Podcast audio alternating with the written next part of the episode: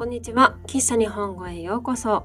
このポッドキャストでは漫画が好きな日本語教師が優しい日本語といつもの日本語で漫画についてお話ししています。皆さんの日本語の勉強に使ってもらえると嬉しいです。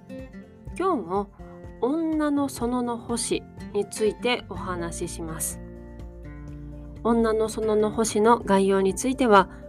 前回のポッドキャストで優しい日本語でお話ししておりますのでぜひそちらも合わせてお聞きください。女の園の星っていうね、題名がめちゃくちゃ言いにくいんですよね。そう、なのでね、あの前回のポッドキャストでは何回も噛んでやり直しました。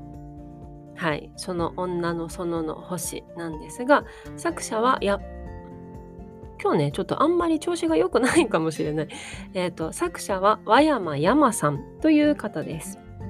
雑誌はフィール・ヤングですね。フィール・ヤングで2020年から今もまだ連載中の作品です。漫画の単行本は全部で3巻ですね。そして、えっ、ー、と、前々前回ぐらいからずっと漫画大賞とかこの漫画がすごいを受賞している作品を紹介しているんですけどこの「女の園の星」に関しては漫画大賞は、えーと、今回ですね。2023年これの第3位。そして昨年度は4位。そしてその前は7位を受賞してます。そしてこの漫画がすごいは今年は受賞してなくて2022年昨年が女編第3位。そしてその前ですね。2021年がなんと女編第1位を受賞している作品ということで。2021年からだからえー、っとあそうこの連載が始まった年ぐらいからですね。すごくあの注目されている作品になっております。うん、ていうかこの和山山さんという方がねめちゃくちゃ人気と言いますか、はい、話題になっている漫画家さんですね。はい。簡単にあらすじを説明すると、主人公はある女子校の国語教師、星先生です。女の園の星の星ですね。彼は、えーと、その高校の2年4組の担任をしているんですが、その学校で起こるいろいろなことについての漫画です。日常漫画なのでね、そんなにあらすじとかも正直ないんですよ。はい。でね、女の園の星っていう題名なんですが、なんか私この題名がね、なんかずるいというか いいなって思うんですけど、女の園、女の園かな？女の園。えじゃあ題名も女の園の星なのかな？なんかアクセントがね分からなくって女の園の星。女の園の星。分からない。えっ、と女の園っていう言葉があるんですよ。こう女性ばっかりいる場所。女子校とかをあの例えで言う女の園っていう言葉とこのね星っていうのが星えっ、ー、と星先生っていう先生の名前なんですけど星っていうと何々の星っていうとスターみたいな意味があっていやまあそのままですけどね そのなんか代表みたいな意味があるので女の園の星っていうとなんかどんな話なんだろうって思うけれどもなんかただ単に女子校の星先生の話っていうのがその題名から受ける印象と実際の内容のこのギャップがねなんか何とも面白いなと私は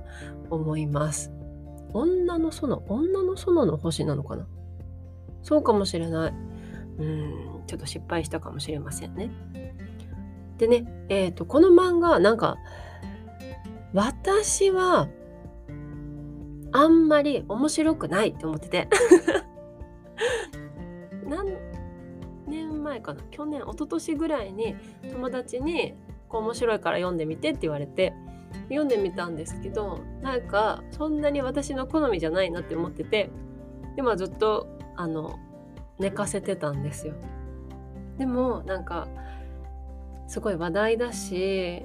このポッドキャストで取り上げようかなとかずっと思っててでもまあそこまでこう踏ん切りがつかなくてこんなにもうどうしてもおすすめですよって言えるような漫画じゃないしな私にとってはねとか思ってたんですけどなんか最近読み直した時に声出して笑ってしまって 漫画を読みながらねはって声出して笑っちゃってやっぱ面白いんだなと思ってはい。あのこのポッドキャストで取り上げることにしました。本当に失礼しました。面白い漫画です。でねこの漫画の面白いところっていうのがその会話の会話の内容ももちろんだしそのちょっとした空白があるその間テンポみたいなところが面白いところだと思っていたんですよね。なのでなんか何て言うんですか分かりにくい面白さというかこうシュールなね笑いなんですけどでもなんか 私がその最近読み返して笑っちゃったところっていうのがこうパッと絵を見て笑えるところで笑ってしまってなんかそれって多分あの言語がわかるとかわからないとかその日本語がどうとかそういったところを超えてもしかしたら伝わる笑いなのかなって思ったのではい。この今回ね紹介するに至ったんですけどいや本当1話だけでもちょっと皆さんに伝わるかどうかわからないけど是非見てほしい。ちょっと絶対笑ってしまうともうなんじゃこりゃって思って。そういうところがねそういうなんか分かりやすい絵で見て分かりやすい面白さもあるしその会話の中のおかしさとかもある漫画ですのではい。そんなに会話自体はめちゃくちゃ難しい日本語ではないですがあの振り仮名がついてないのでねその辺りがちょっと理解は難しいのかもしれないあの漢字を読むのがね難しいかもしれないんですがそのあの絵だけでも笑えるところがあるから 是非見てほしいなと思います。でねこの「女の園の星」女の園女の園の星 の漫画の翻訳版を探してる時に、まあ、インスタグラムとかでね結構探したりするんですけど結構よく見かけるのが英語とか、まあ、英語はよく見かけますよねあとはスペイン語そしてイタリア語フランス語とかあのヨーロッパ系の言語も見かけるんですけど女の園の星はねあのベトナム語とかタイ語は結構バーンと出てきてて、はい、アジア圏でも翻訳されているものなんだなというふうに思ったのでもしよろしければあのベトナム語圏の方タイ語圏の方探して読んでみてほしいなと思います。しかしこのねコメディってどうなんでしょうね。人によって笑いのツボって様々ですからね。面白いと思えるといいんですけれども。はい。あとはあのこの漫画はドラマには、えーと、ドラマもえー、アニメ化もされていないんですけど多分この作者さんの人気の具合を見てると、